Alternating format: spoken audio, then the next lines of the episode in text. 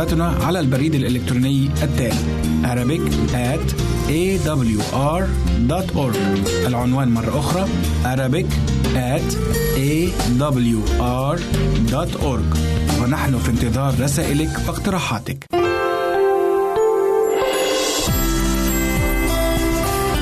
هنا إذاعة صوت الوعد. لكي يكون الوعد من نصيبك.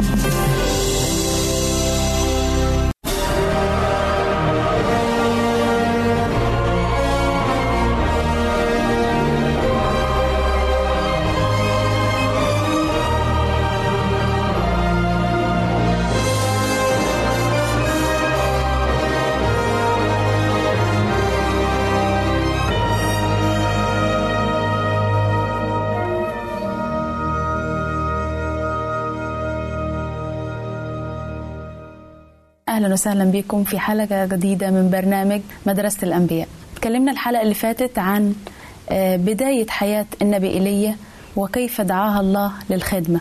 آه، والنهاردة رح نتكلم عن البساطة في حياة النبي إيليا. آه، الأول بنحب نرحب بضيفنا العزيز القس رزق أهلا وسهلا بيك أهلاً وسهلاً. معنا في الاستديو. نبدأ بحلقتنا بالسؤال كيف عاش النبي إيليا حياة البساطة وما معنى كلمة البساطة؟ البساطة نوع جميل جدا في الحياة المسيحية. البساطة هي عدم التعقيد الإنسان ما يكونش معقد. البساطة الإنسان كمان في نفس الوقت ما يكونش ساذج في الحياة. في نفس الوقت يكون حكيم. بساطة بحكمة مش بساطة بسذاجة زي ما بنقول. البساطة والحكمة في نفس الوقت متطلبين مع الإنسان المؤمن. إيليا كان راجل بسيط وفي نفس الوقت كان راجل حكيم. كان بيعرف يدير الأمور كان بيعرف يدير ال- ال- الحياة كان بيعرف يت- يتكلم كان بيعرف إزاي يتعامل مع الناس وفي نفس الوقت في حياة بسيطة. عندنا البساطة كمان كان مش مش حامل يعني مش بيحمل الأمور فوق ما تحتمل. يعني مش بيقول حاجات معقدة مش مفهومة ولا بي ولا بيقول أوامر الناس مش هتقدر آه، مش هتقدر تعملها. في نفس الوقت هنشوف البساطة في حياة المسيح له كل المجد. جه بسيط في المزود. حتى كان بسيط عند موته. في القبر. بساطة مفيش أبسط من كده. بساطة عاشها إيليا بساطة عاشها المسيح له كل المجد. بساطة يعني فيها فيها سهولة فيها فيها. ما فيهاش تعقيد ما فيهاش ممتزجة بال بالإيمان وممتزجة ب- بالحكمة. يعني البساطة مش مش بالطريقة اللي ممكن الناس تفهمها الناس إنسان بسيط إنسان على قد حاله آه، لا يملك شيء. ليها مفهوم تاني آه، الكتاب المقدس. البساطة قال المسيح ل- ل- قالها لكل الناس وبيقولها لنا إحنا كمان تمتثل في في صدق الكلام بتاع الإنسان. فليكن كلامكم نعم نعم لا لا. ولا لا وما زاد على ذلك فهو, فهو من الشرير. فهنا لما بيكلمنا المسيح له كل المجد عن البساطة عايزنا نكون في نفس الوقت بساطتنا تمتزج بحكمتنا. وعلشان كده برضو قال لنا مرة تاني كونوا بسطاء كالحمام وإذا كان- و- و- و- وحكماء كالحيات وحكماء كالحيات. يعني عايزنا نكون نمزج الاثنين ببعض. ما أكونش يعني بسيط لدرجة إن أنا أكون في ممكن يضحك عليا. ما أكونش بسيط لدرجة إن أنا آه، أكون مش فاهم اللي حواليا. ما أكونش بسيط إن أنا أقول كل الأمور زي بعضيها. لا. يعني الب- البساطة مرتبطة بالحكمة. البساطة مرتبطة يعني بالحكمة. مش عشان معنى إن الإنسان يكون بسيط إنه ما يتصرف بغير حكمة يتصرف بعدم لياقة. بساطة بساطة نقولها في منتهى في منتهى البساطة برضو نس- نسهلها بساطة الطفولة في فهم الأشياء. زي ما كان آدم وحواء ما كانوا عايشين في البساطة ولكن الشيطان هو اللي جه عقد لهم الحياة. أنا بصلي بقول يا رب أعطيني براءة الطفولة في الخير. وحكمة وحكمة إيليا في توبيخ الناس على الخطية آمين. طب هل البساطة يا أسيس أنواع؟ يعني مثلا هل في أنواع من البساطة ولا ولا هو آه شيء معين؟ أنا هتكلم على الأقل على ثلاث أنواع من البساطة. البساطة أول نوع أتكلم عنه طبعا طبعا البساطة أنواع فيها أنواع. بساطة اللي إحنا قلنا عنها بساطة عدم التعقيد إن أنا ببقى عاد ما بعقدش الشيء اللي قدامي ما اكونش إنسان معقد. نعم. إنسان معقد عشان اعيش حياة بسيطة. لا ما ما اعيش عصر مثلا الشباب ما ما يعيشوش عصر التكنولوجيا ما يستخدموش دي ما يعملوش دي دي مش بساطة ده تعقيد. فالبساطة النوع اللي هنتكلم عنه الأول وبساطة القلب. القلب البسيط. اكون أملك قلب بسيط وإذا أنا ملكت قلب بسيط معناها إن أنا عندي قلب طاهر. قلب طاهر. أدي معنى البساطة الحقيقي. إذا أنا عندي قلب بسيط يبقى أنا بملك آه، بملك آه، طهارة القلب. عندي قلب طاهر. في أفعالي في تصرفاتي مع الناس نعم. حتى في أقوالي معاهم حتى في إن أنا بعكس صورة الخالق لأن هو خلقنا على صورته ومثاله. بعص- بعكس صوره الخالق في البساطة اللي نعيشها من خلال بساطة قلبي. القلب النير القلب الطاهر القلب اللي مش بيشيل في داخله آه تعقيدات وبيحط أمور الناس مش هتقدر تعملها. وكمان مش هو مش هيقدر يمشي المجتمع على حسب هواه. وعشان كده قال لنا آية في أحيانا بساطة بتخلي الواحد يسوء الظن ويسوء الشك. من في لأن الشك بيجي من داخل الإنسان. فقال لنا المسيح هنا عشان ما نسوءش الظن في الناس ولا في حاجة. يعني تقصد تقول لنا إنه الإنسان الغير بسيط ممكن يسيء الظن في الآخرين. طبعا لأن هو مش آه. بسيط. آه. فشوفي شفتي ال- الآية الآيات الجميلة الموجودة في بشارة متى الرسول إصحاح 5 17 و18 آه. لا تظنوا إني جئت لانقض الناموس أو الأنبياء. ما جئت لانقض بل لأكمل. فإن الحق أقول لكم. إلى أن تزول السماء والأرض لا يزول حرفا واحد أو نقطة واحدة من الناموس. حتى يكون الكل. هنا البساطة؟ طيب إيه اللي ربط البساطة بالايه ديت معلش عشان نوضحها أكتر للسادة المشاهدين ويكون عندنا إيضاح عن بساطه القلب. في بعض من الناس وما أغلب للأسف حتى من اللي هم الخدام ال- المدرسين الكتاب المقدس. بيظنوا عدم بساطتهم في, في القلب اللي عندهم بيظنوا إن حتى إن الله غير في الناموس أو غير في في الوصايا وصايا الله العشر نقدر نسمي دي بساطة؟ ما أنا بقول ما, ما بقول مش بساطة ده تعقيد. ال- البساطة ما بتخلينيش أظن ما بتخلينيش أشك. مظبوط صح. البساطة بتلغي بتلغي الحاجات ديت. وعشان كده ربنا قال لهم لا تظنوا. ما تفتكرش أو ما ما, ما, ما تعتقدش إن أنا جيت عشان أغير أو أعمل. والأنبياء. الحاجة الثانية بساطة في السلوك. ودي قلناها. بساطة في السلوك وفي التصرفات. ما ما اغلطش في واحد أقول له معلش أنا آسف ما كانش قصدي. ما اغلطش في حد وأقول له أنا ما كنتش أقصد. لا أنا أنا كنت أقصد حاجة تانية لا. لاحظ كلامك ولاحظ تصرفاتك حتى في سلوكك. ولذلك قال لنا الكتاب المقدس في بشرط القديس بولس الرسول لأفسس. أفسس 5 15 ل 17 فانظروا كيف تسلكون يعني دقق في اللي انت في أعمالك في تصرفاتك وفي أقوالك. فانظروا كيف تسلكون بالتدقيق. لا كجهلاء بل كحكماء. بل كحكماء. اذا بساطة ايليا هن هنربط نفس الموضوع تاني بموضوعنا مع ايليا النبي. اللي كان ماشي مدقق في كل شيء. آه يعني عند الشر يقف للشر وفي نفس الوقت آه، بيلفت نظر الناس للخير. ما كانش معقد. زي ما قلنا في الحلقة في الحلقة اللي فاتت في الحلقات اللي فاتت ان هو ما كانش بيتطاول على حد. نعم كان إنسان بسيط. كان بيسمي الخطية باسمه. وعشان كده وقف وواجه ملك. وما كانش أي ملك. كان ليه نفوذ جامد. بيقول بل فاهم لا تكونوا أغبياء بل فاهمين ما هي مشيئة الرب. وإرادة الله هي إيه؟ هي قداستكم. نعم. شفت إزاي؟ البساطه ال- ال- الحاجة رقم ثلاثة المسيح قال لنا احملوا نيري عليكم الأول قبل ما تعدينا من الاديه في متى 11 11 29 احملوا نيري عليكم وتعلموا مني لأني وديع ومتواضع القلب. القلب. فالبساطة هي عدم الكبرياء. نعم. آه، اتعلم الوداعة واتعلمها من مين؟ من رب المجد. نعم. من الخالق. بساطة في النظر. دي أهم شيء بقى. آه دي مهمة قوي آه، الإنسان البسيط طبعا لازم يفهم جدا إن هي البساطة من ناحية النظر أو النظر آه، نظرة العين بتاعت الإنسان. العين هي اللي دايما بتشتهي. بالظبط كده. آه. ال- الآيات واضحة عندنا في آه، بشارة لوقا 11 34 سراج الجسد هو العين. هو العين. شفت إزاي؟ فمتى كانت عينك بسيطة؟ فجسدك كله يكون نيرا ومتى كانت شريرة فجسدك كله يكون مظلم. مظلم فهنا يا إما البساطة اللي فيا بتتحول لتعقيد وأنا إنسان شرير يا إما البساطة بتاعتي أكون أنا إنسان إيه طاهر والطهارة بتبتدي زي ما ما- قلنا في الأول تاني بساطة القلب بساطه السلوك بساطه بساطه في السلوك والتصرفات بساطه النظر لأن الخطية بتبتدي من النظر. والنظر بتولد الشهوة والشهوة بتخلي الواحد يدبر وندبر بيخط مع التخطيط بت- بي- بي- بيبتدي يرتكب يرتكب الخطية. آه. فالبساطة بتخلي الإنسان ب- بتسبب له هو يكون طاهر. نعم. إنسان طاهر من القلب. دي البساطة اللي بيتكلم عنها الكتاب المقدس. طب عايزين بما إننا بنتكلم عن حياة النبي ايليا إزاي ظهرت البساطة في حياة النبي ايليا أو إزاي عاش حياة البساطة؟ كلمنا عنه أكتر. ايليا كان قدوة صالحة وقدوة حسنة في كل شيء حتى في عيشتنا. في عيشتنا. أحيانا ممكن الواحد منا يتذمر على آه، يتذمر على العيشة اللي هو عايشها. ممكن يتذمر على الأكل اللي هو بياكله. ممكن ولادنا ما يعجبهمش الأكل اللي إحنا بنعمله لهم. تذمر نوع من أنواع التذمر ودي ما فيهاش بساطة. ايليا كان قدوة قدامنا في كل شيء. في حاجات كتير قوي. أول حاجة أذكرها في اللبس بتاعه. لأنه لما دعي أطاع. نعم. وزي ما قلنا قبل كده ان هو زهد العالم. ما فكرش فيه. لا فكر إن أنا ألبس إيه أو آكل إيه أو أشرب إيه. أو هعيش فين؟ هعيش في قصر ولا هعيش في بيت أو في كهف.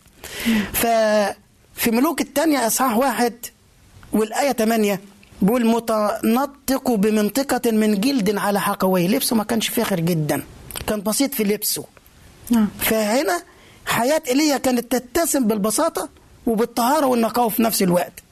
تاني ولذلك المسيح ليه كل المجد عشان يخلينا نعيش زي ما عاشوا الأنبياء القدامى وعشان يخلينا نعيش حي... نعيش حياة ملءها الحب والطهارة إن أنا أقدم قلب طاهر المسيح قال لنا أسمى وأرقى الكلمات التي سطرت بريشة الوحي الإلهي والمذكورة في بشارة القديس متى؟ اصحاح 6 25 30 بيقول لذلك أقول لكم لا تهتموا وده اللي كان بيعمله النبي ايليا ما اهتمش يلبس إيه ولا يأكل إيه. لا تهتموا لحياتكم بما تأكلون وبما تشربون ولأجسادكم بما تلبسون. أليست الحياة أفضل من الطعام والجسد أفضل من اللباس.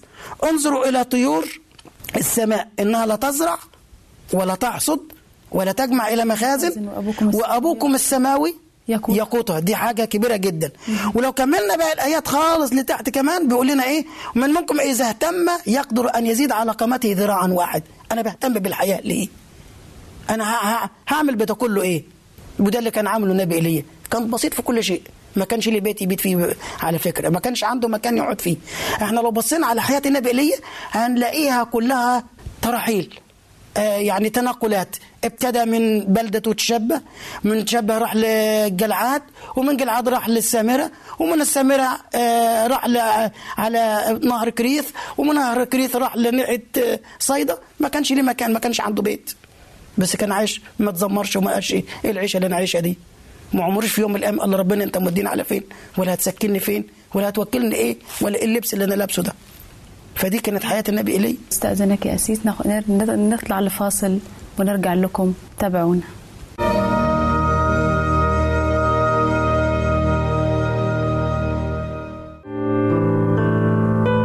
عزيزي المستمع يمكنك مراسلتنا على عنواننا الإلكتروني Arabic at awr.org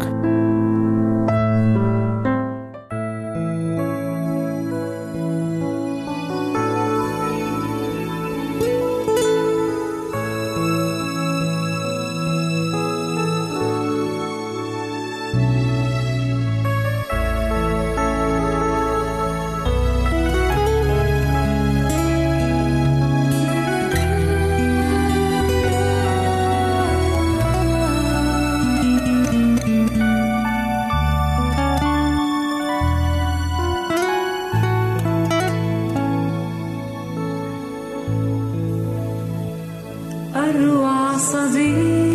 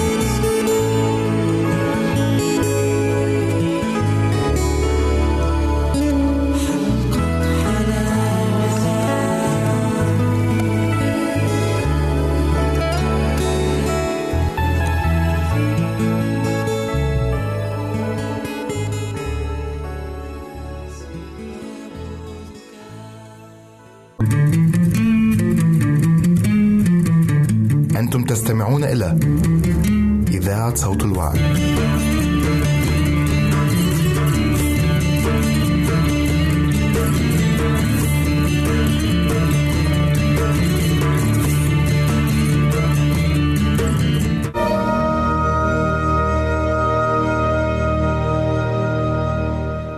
أهلا وسهلا بكم مرة أخرى بعد الفاصل ونكمل الحديث عن إيليا وحياة البساطة. آه، أسيس كلمت لنا قبل الفاصل عن آه، إنه إيليا النبي كان بيرتدي منطقة من جلد على حقوي.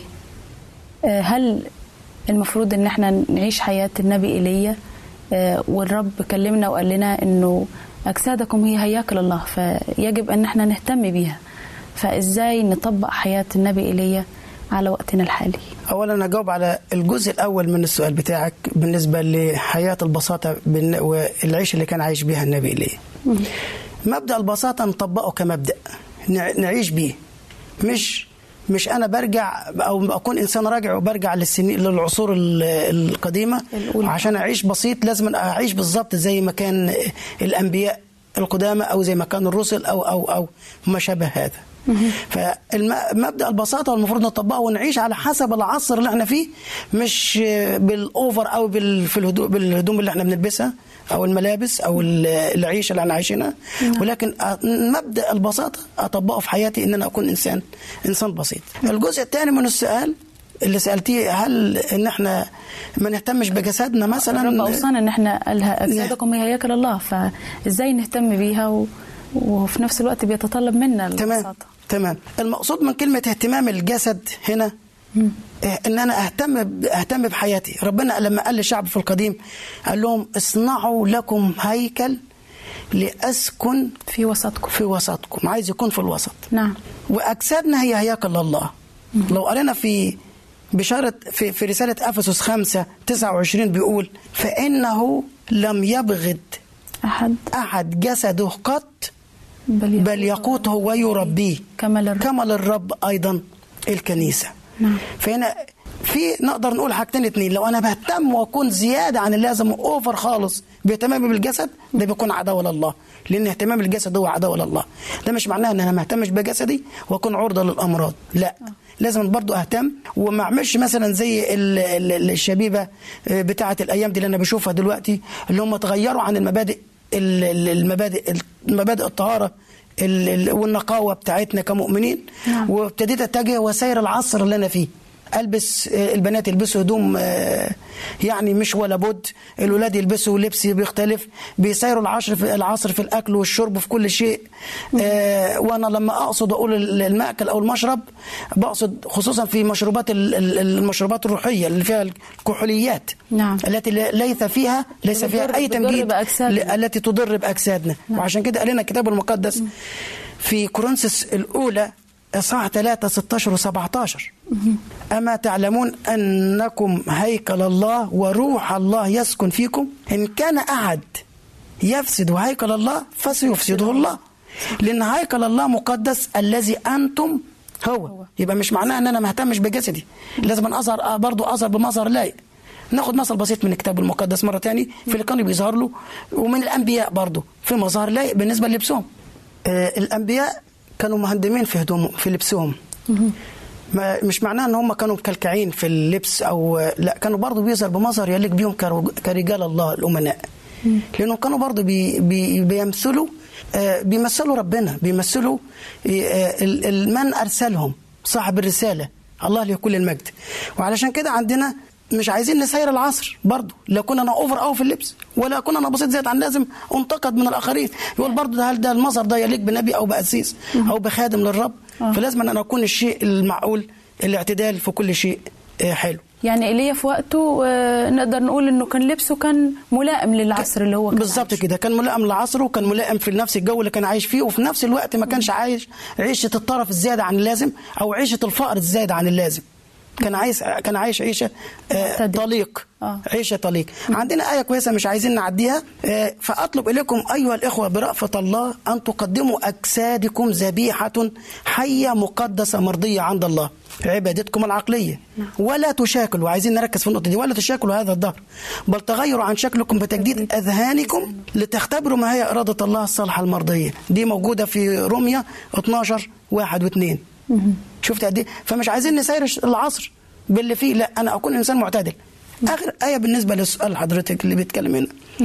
كل الأشياء تحل لي ولكن ليست كل الأشياء. ليس كل الأشياء. توافق. نعم. كل الأشياء تحل لكن لا يتسلط على جش... على علي, علي شيء. نعم. شوف اللي جاي ده عشان ال- ال- السؤال. الأطعمة للجوف والجوف للأطعمة. والجسد و... وأسف والله سيبيت هذا وتلك. ولكن الجسد ليس للزنا بل للرب والرب للجسد. فنهتم بالحاجات اللي هي مش ذو قيمة أنا باكل عشان أعيش مش بعيش علشان أكل. فخلينا نفكر يعني في الروحيات أكتر ما نفكر في الأرضيات زي ما كان إليه الكتاب مش عايزين مش عايزنا نديها اهتمام أزيد آه، عن اللزوم. بالظبط. آه، بيركز على على الروحيات أكتر. بالظبط. طيب هل معنى ال- البساطة. إن الإنسان مثلا يكون انطوائي ما يواجهش الشر وقت ما يطلب منه إن هو مثلا يقول الصح أو الغلط هل يبقى بسيط إن هو ما يتكلمش يتجنب ال- الحوارات اللي ممكن آه، تسبب له أذى مثلا؟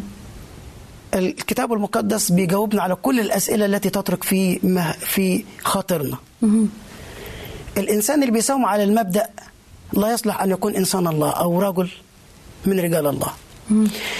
إيليا كرجل لله ونبي الرب اختاره ما كانش بيساوم على مبادئ ربنا. بساطته ما منعتهوش إن هو يواجه الخطية أو يقف قدام الملك أخاب. نعم. واجه واستعمل الحكمة اللي إحنا قلناها في الأسئلة بتاع حضرتك من الأول. واجه استخدم الحكمة وفي نفس الوقت البساطة ما منعتهوش ولم يساوم على على حق الله. وكان بيصلي مع الملك داود لما صلى في مزمور 119 الآية 66 مزمور 119 الآية 66 كلمة آية جميلة جدا. قال إيه؟ ذوقا صالحا ومعرفة. ومعرفة. علمني. علمني. آمين. فكلامه كان مملح. زي ما قال ربنا لتلاميذه أنتم ملح الأرض وأنتم نور العالم. نعم. فكان ايليا في عصر تسود الظلمة كان هو نور. وكان في عصر عادم بسبب الخطيه كان كان ملح. عايز يديهم طعم روحي لأنهم كانوا فقدوه. فقال له يا رب علمني ده أنا عايز ذوق صالح وعايز معرفة عشان أقدر أتكلم بكلامك وأقدر أواجه الخطية. فما ساومش على الحق على الحق. قال الحق وسمى الخطية باسمها نقول إنسان الله إنه يهاب الله ولا يخاف إنسان. بالظبط كده. هو هو طالما بيعمل إرادته ومشيئة الله آه، ما يخافش وجوه وجوه البشر. لا يحابي وجوه لا يحابي وجوه الآخرين. ولكن كان بيسمى الخطية إن رأى أحد أخاه يخطئ خطية. ولم يرد. ولم يرده فدمه. دمه بيطلب منه. فأنا المفروض أنا أحاول بقدر المستطاع إن أنا أوبئ أخويا على الشر أخويا الإنسان في الإنسانية على الشر بس ما أكونش جارح ليه. نعم. ما أكونش يعني ما سببلوش جرح. بس ألفت نظره إنك أنت في اتجاه الخطر. أقول له المؤشر بتاعك خلاص ماشي ناحية الخطر. ما سومش على حساب مبادئ. كلمة ربنا. نعم. طيب عندنا سؤال تاني. كيف استخدم الله أناس بسطاء مثل النبي إيليا في توصيل الرسالة للشعب؟ عندنا آية جميلة جدا في أشعياء 40 29 ل 31 تجاوبنا. استخدم البسيط استخدم البسطاء أو البسيط زي النبي إيليا. وفي نفس الوقت اللي كانوا ماشيين بالحكمة بالحكمة الإلهية مش بحكمتهم. لأن من تعوزه حكمة فليطلب من أبي الأنوار الذي يعطي الجميع بسخاء ولا يعير ولا يعاير مش يعني بيديني بدون معايير. مظبوط. مش بيك مش بيقول لي أنت بيعطي على قدك. لا بيدي بسخاء بيدي بكتير. فالبسطاء اللي كانوا في حي... زي حي... عايشين حياة زي النبي ايليا بياخدوا حكمة من ربنا كتيرة. فقال لنا إيه؟ يعطي المعي قدرة. ايليا كان بالنسبة للملك أخاب كان معي لأن أخاب كان صاحب سلطة. مظبوط. وايليا بالنسبة لأخاب مين أنت؟ عايش حياة البساطة في فرق شاسع بينه وبين حياة أنت؟ الملك. ولكن بالنسبة لأخاب اللي ما كانش ضعيف فمرة من المرات أخاب كان بيسأل ايليا بيقول له إيه؟ انت هو مقدر إسرائيل؟ يبقى كان ضعيف في نظر مين؟ في نظر أخاب. لكن ايليا كان قوي جدا بالنسبة لأخاب. وعشان كده ايليا رد عليه رد في الحال. قال له لا بل أنت وبيت أبائك بترككم في وصايا الرب. فالبساطة تستدعي أن أنا استخدم الحكمة وواجهه في الحال. فعشان كده ربنا بيقول إيه؟ يعطي المعي قدرة ولعديم القوة يكسر شدة. يكثر شدة يضاعفها آمين. أنا هدي لك قوة روحية مضاعفة عن اللي فيك لأنك أنت امتثلت لإرادتي وبتعمل حسب مشيئتي. وده اللي ربنا عمله مع آه، مع مع ايليا النبي. الغلمان يعيون ويتعبون والفتيان يتعثرون تعثرا. وأما منتظر الرب فيجددون قوة. الرب بيديهم قوة يوم بعد التاني أكتر. وده برضو اللي كان بيحصل مع النبي ايليا يركض يرفعون أجنحة كالنسور مرتفعين عن العالم. ويركضون ولا يتعبون يمشون ولا يعيون. شفتي آه، ذكرنا وقلنا تنقلات. النبي ايليا ابتدت من فين وراحت لحد فين؟ من تشبه بلده لحد لما راح لصرفة صيدا ولكن ما كانش بيتعب.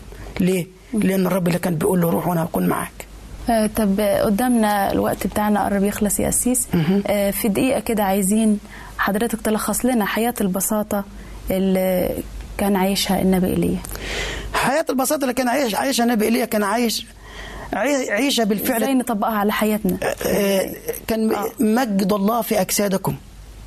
عايزين نمجد ربنا في حياتنا سواء كان في لبسنا سواء كان في أكلنا سواء كان في سلوكنا. سواء كان في نظراتنا سواء كان في قلبنا لازم يكون طاهر سواء كان في أفعالنا سواء كان في أقوالنا مع مع الناس اللي بتسمعنا. لأن هو لأن ربنا عايزنا نكون ملح عايزنا نكون نور. مجدوا الله في أجسادكم.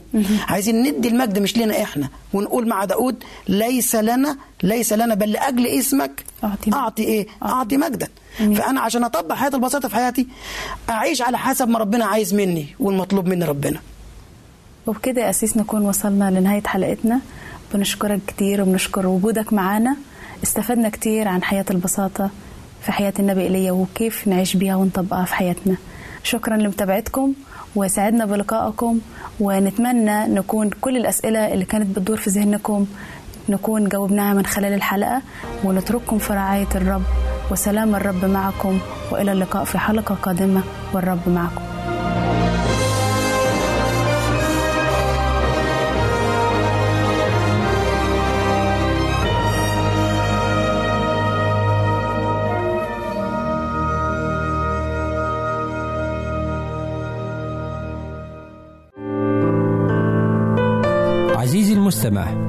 يمكنك مراسلتنا على عنواننا الإلكتروني Arabic at awr.org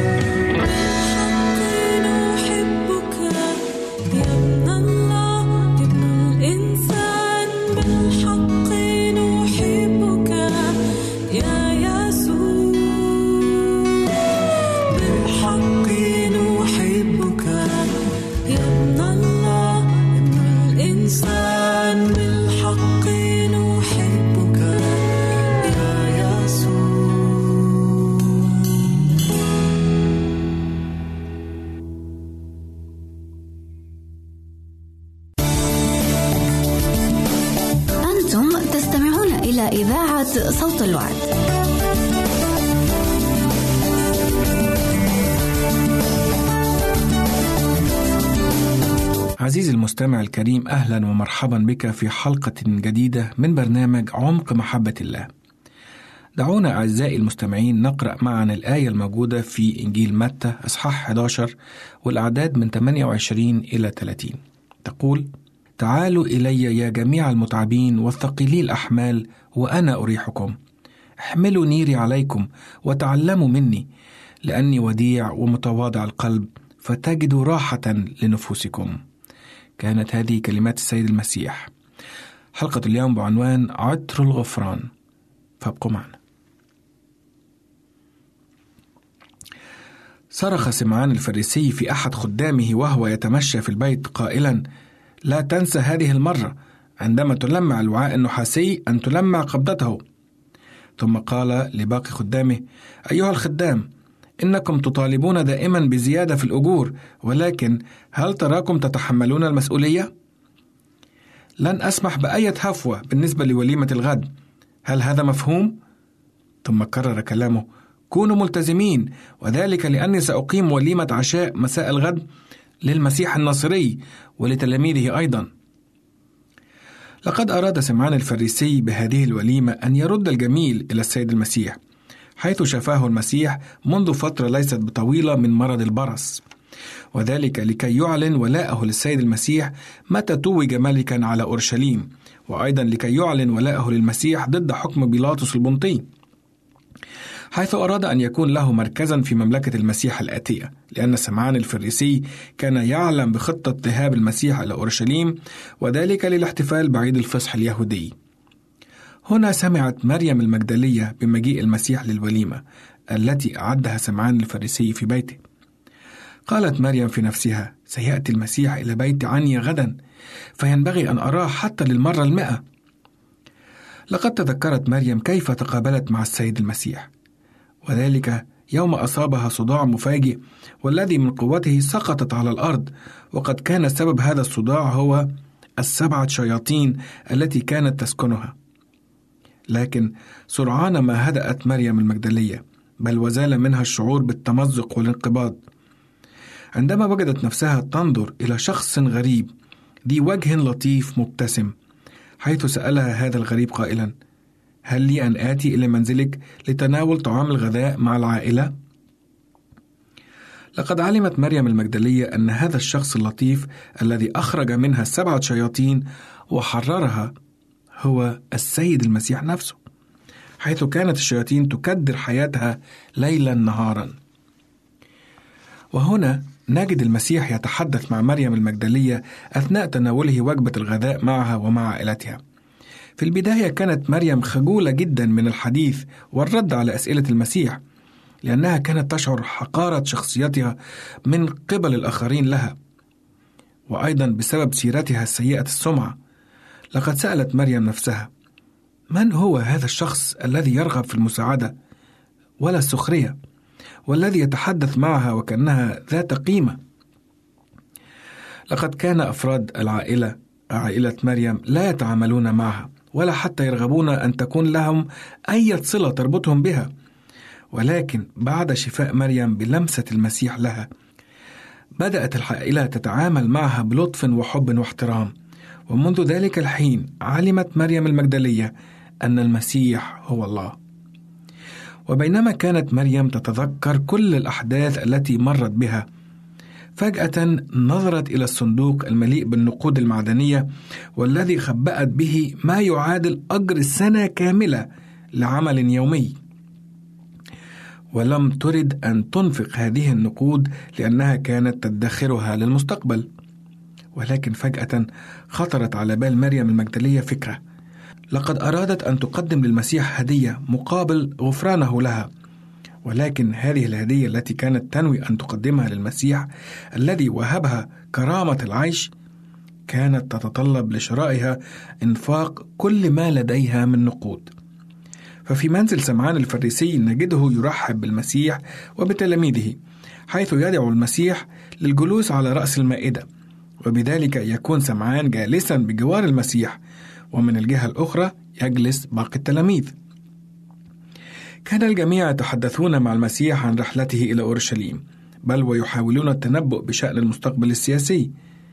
وهنا في تلك اللحظة استنشق رائحة عطر زكية ملأت المكان.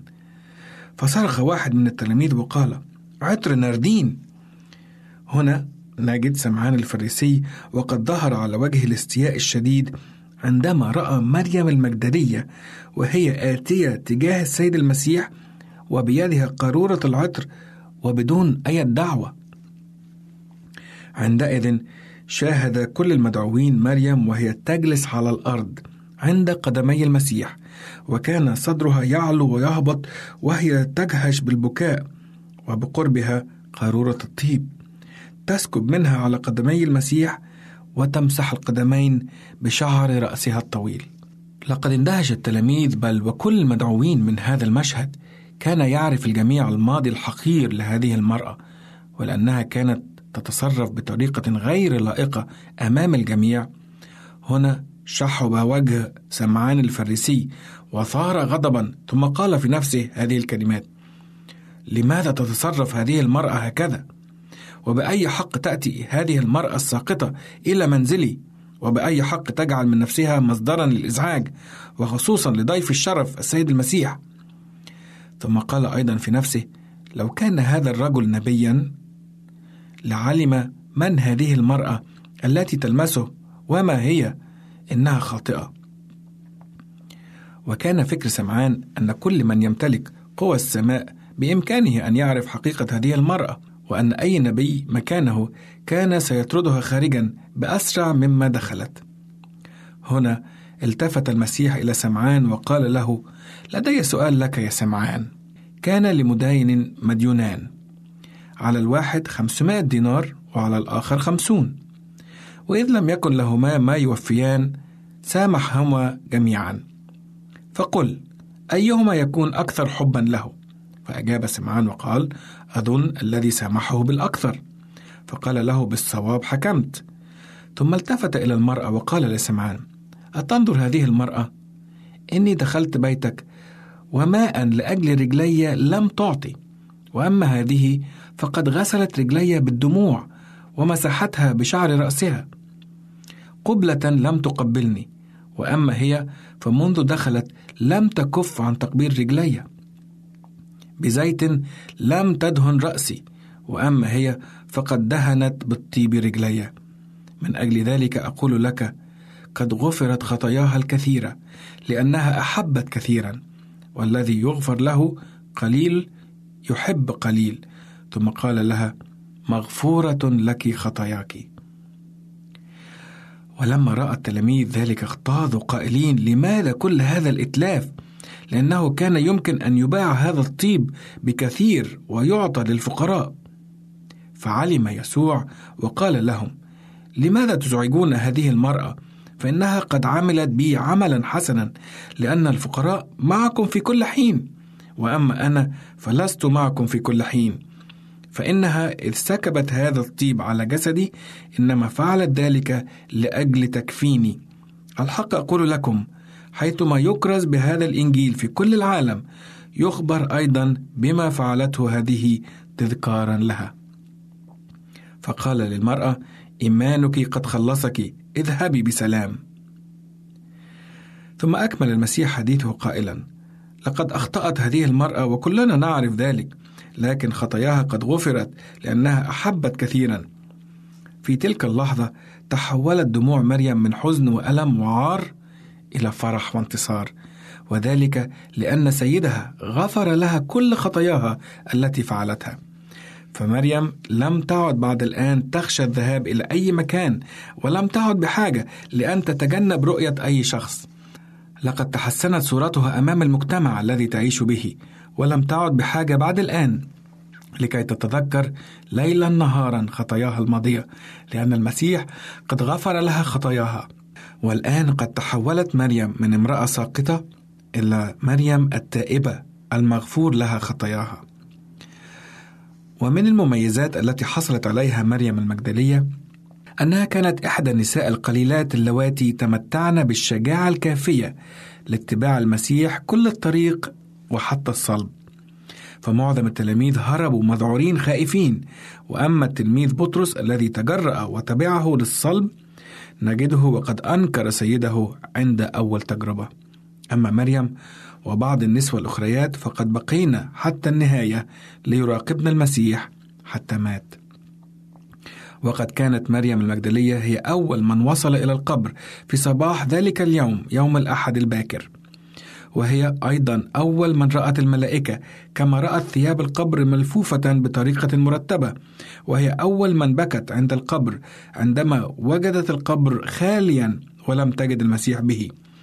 وكانت مريم هي أول من رأت المسيح بعد قيامته حيث في البداية حسبته حارس القبر ولكن عندما قال لها المسيح يا مريم عرفت في الحال أنه السيد المسيح وكانت مريم أول من بشر بقيامة المسيح حيث ركضت مسرعة إلى التلاميذ وعلمتهم بأن السيد قام وعاد إلى الحياة مرة ثانية. عزيزي المستمع الكريم مهما كان ماضيك محزنا ومخزيا ومهما كان حاضرك مؤلما وحتى لو كانت حياتك شبيهة بحياة مريم المجدلية الساقطة قبل توبتها فيمكنك أنت أيضا الحصول على حياة جديدة مثلما حصلت عليها مريم وذلك بالتسليم الكامل لحياتك للسيد المسيح. لذلك أدعوك عزيزي المستمع أن تأتي الآن إلى المسيح وذلك لأنه الشخص الوحيد الذي له القدرة على مغفرة كل خطاياك وذنوبك فهو يستطيع أن يغير حياتك بالكامل وذلك لأنه هو الله ذاته.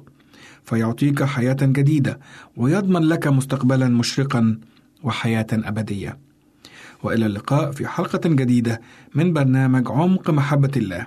كان معكم أمير غالي وإلى اللقاء. عزيزي المستمع يمكنك مراسلتنا على عنواننا الإلكتروني Arabic at awr.org عزيزي المستمع يمكنك مراسلتنا على البريد الإلكتروني التالي Arabic at awr.org العنوان مرة أخرى Arabic at awr.org ونحن في انتظار رسائلك واقتراحاتك.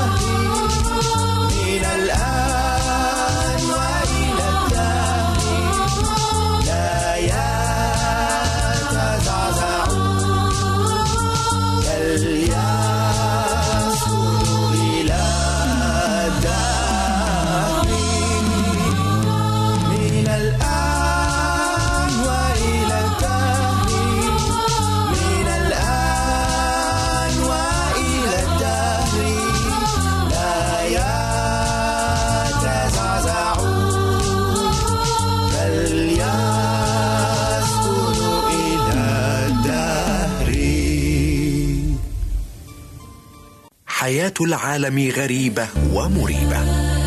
يمتزج فيها الحلو بالمر. يجتمع عندها الأمل بالألم والضعف بالقوة والبسمة بالدمع. تشرق لتغرب تعطي لتأخذ تمنح لتمنع. تصفو لتكدر تسخو لتقطر. تبطن غير ما تظهر. تعلو وتحلو أحيانا. لكنها تشقينا وتدمينا زمانا تضحك لنا لتسخر منا. لكن الحياة مع الرب مباركة وعجيبة. قد يؤخذ منها غنى اليد لكن يبقى ثراء النفس. قد تسلب الفرحه لكن تبقى التعزية. قد تضعف القوة لكن تزداد الإرادة.